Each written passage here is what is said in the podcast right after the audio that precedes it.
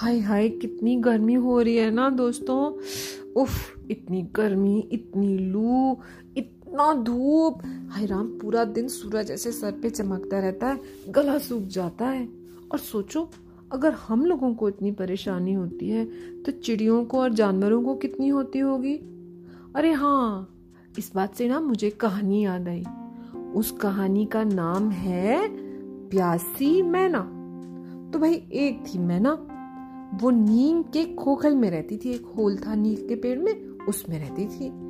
और नीम का पेड़ कहाँ था? बगीचे में। तो बगीचे में एक नल भी लगा हुआ था।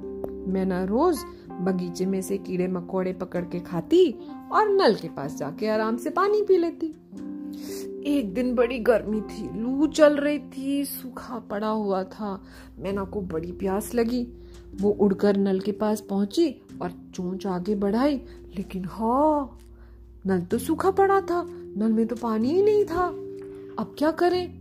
निराश होकर, दुखी होकर मैना वहाँ से उड़ी और आम के पेड़ पर जाकर बैठ गई। वहाँ उसे एक तोता मिला। मैना ने कहा, तोते भाई, मुझे तो बड़े ज़ोर के प्यास लगी है। तुम्हें कुछ पता है, आसपास कहीं पानी मिलेगा? तोता बोला हाँ हाँ पास ही जामुन के पेड़ के नीचे घड़ा रखा हुआ है। उस घड़े से लोग पानी पीते हैं। और कुछ पानी नीचे गिर जाता है और गड्ढे में इकट्ठा हो जाता है आसपास। मैं तो वहीं जाकर पानी पीता हूँ। चलो, हम दोनों वहाँ जाकर पानी पी लेते हैं। तोता और मैना उड़कर जामुन के पेड़ पर पहुँचे। पेड़ के नीचे घड़ा तो था, लेकिन वहाँ कोई आदमी नहीं था और उस घड़े में पानी भी नहीं था और उसके पास जो गड्ढा था, वो भी सूख गया था। हाय राम, वहाँ पर भी पानी नहीं। अब क्या करें? दोनों प्यासे, मैना और तोता दोनों जामुन के पेड़ पर एक कबूतर के पास गए। वो वहाँ बैठा कुटर कुटर कर रहा था। मैना ने कबूतर से पूछा, अरे कबूतर भाई, हमें बड़ी प्यास लगी है। पीने के लिए कहीं पानी मिलेगा क्या?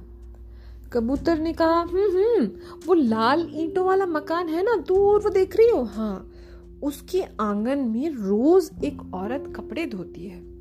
तो जो ज़मीन है ना, उसमें जो क्रैक्स है, उनमें पानी जमा हो जाता है। मैं तो भाई वहीं जाकर पानी पीता हूँ। चलो, आज वहीं चलकर पानी पी लेते हैं साथ में। तो भाई, मैना, तोता और कबूतर तीनों साथ साथ उड़ते हुए लाल ईंटों वाले मकान में पहुँच गए। लेकिन आज कपड़े धोने वाली बहुत पहले काम करके जा चुकी थी और फर्श की जो क्रैक्स थे, दरारें थी उसमें जो पानी था वो भी सूख गया था। इतनी गर्मी थी ना, थोड़ा सा अगर पानी होता भी था तो वो सूख गया था। ओहो, तोता परेशानी से बोला, भाई अब क्या करें? मुझे तो बड़े ज़ोर की प्यास लगी है, मैना ने कहा। कबूतर बोला, अरे क्या करें? चलो, इधर उधर उड़कर पानी ढूंढते हैं। मैना, तोता और कबूतर तीनों साथ साथ उड़ चले। कुछ देर बाद वो एक पीपल के पेड़ पर जाकर बैठ गए। वहाँ बहुत सारी गौरैया बैठी थी, स्पैरोस, और मज़े से चहचहा रही थी। चिर्र चिर्र चिर्र चिर्र। शोर मचा रही थी, पीपल के पेड़ पर बैठी हुई, मज़े से। कबूतर गौरैयों के पास जाकर बोला कुटर कुटर कुटर अरे गौरैयों, तुम सब आज इतनी खुश कैसे हो इतनी गर्मी के मौसम में? एक गौरैया ने बताया, अरे हम सब अभी अभी नहाकर आए हैं। हैं? मैना ने हैरानी से कहा, नहाकर? तुम्हें नहाने के लिए पानी कहाँ से मिला? हम तो पानी ढूंढ ढूंढ कर परेशान हो गए हैं। गौरैया ने कहा, अरे अरे, वो देखो, आओ मेरे साथ आओ आओ, चलो चलो चलो। बाग में बहुत से गमलों में फूल खिले थे और आसपास बहुत सारी झाड़ियाँ भी उगी हुई थी और झाड़ियों की छाया में एक बड़ा सा मिट्टी का बर्तन रखा था। और उसमें पानी भरा हुआ था। अरे वाह! तोता जोश में आकर बोला, देखो, उस बर्तन में से पानी पी रहा है कौन? हुदहुद कबूतर ने कहा, अरे गिलहरी भी है। मैंने ने कहा, अरे, ये बर्तन यहाँ किसने रखा? गौरैया ने कहा, एक छोटी सी लड़की है यहाँ पर। वो रोज इसमें पानी भर देती है। मैना तोता और कबूतर तीनों उड़कर उसके बर्तन के किनारे पर जाकर बैठ गए। आहा, ठंडा ठंडा पानी।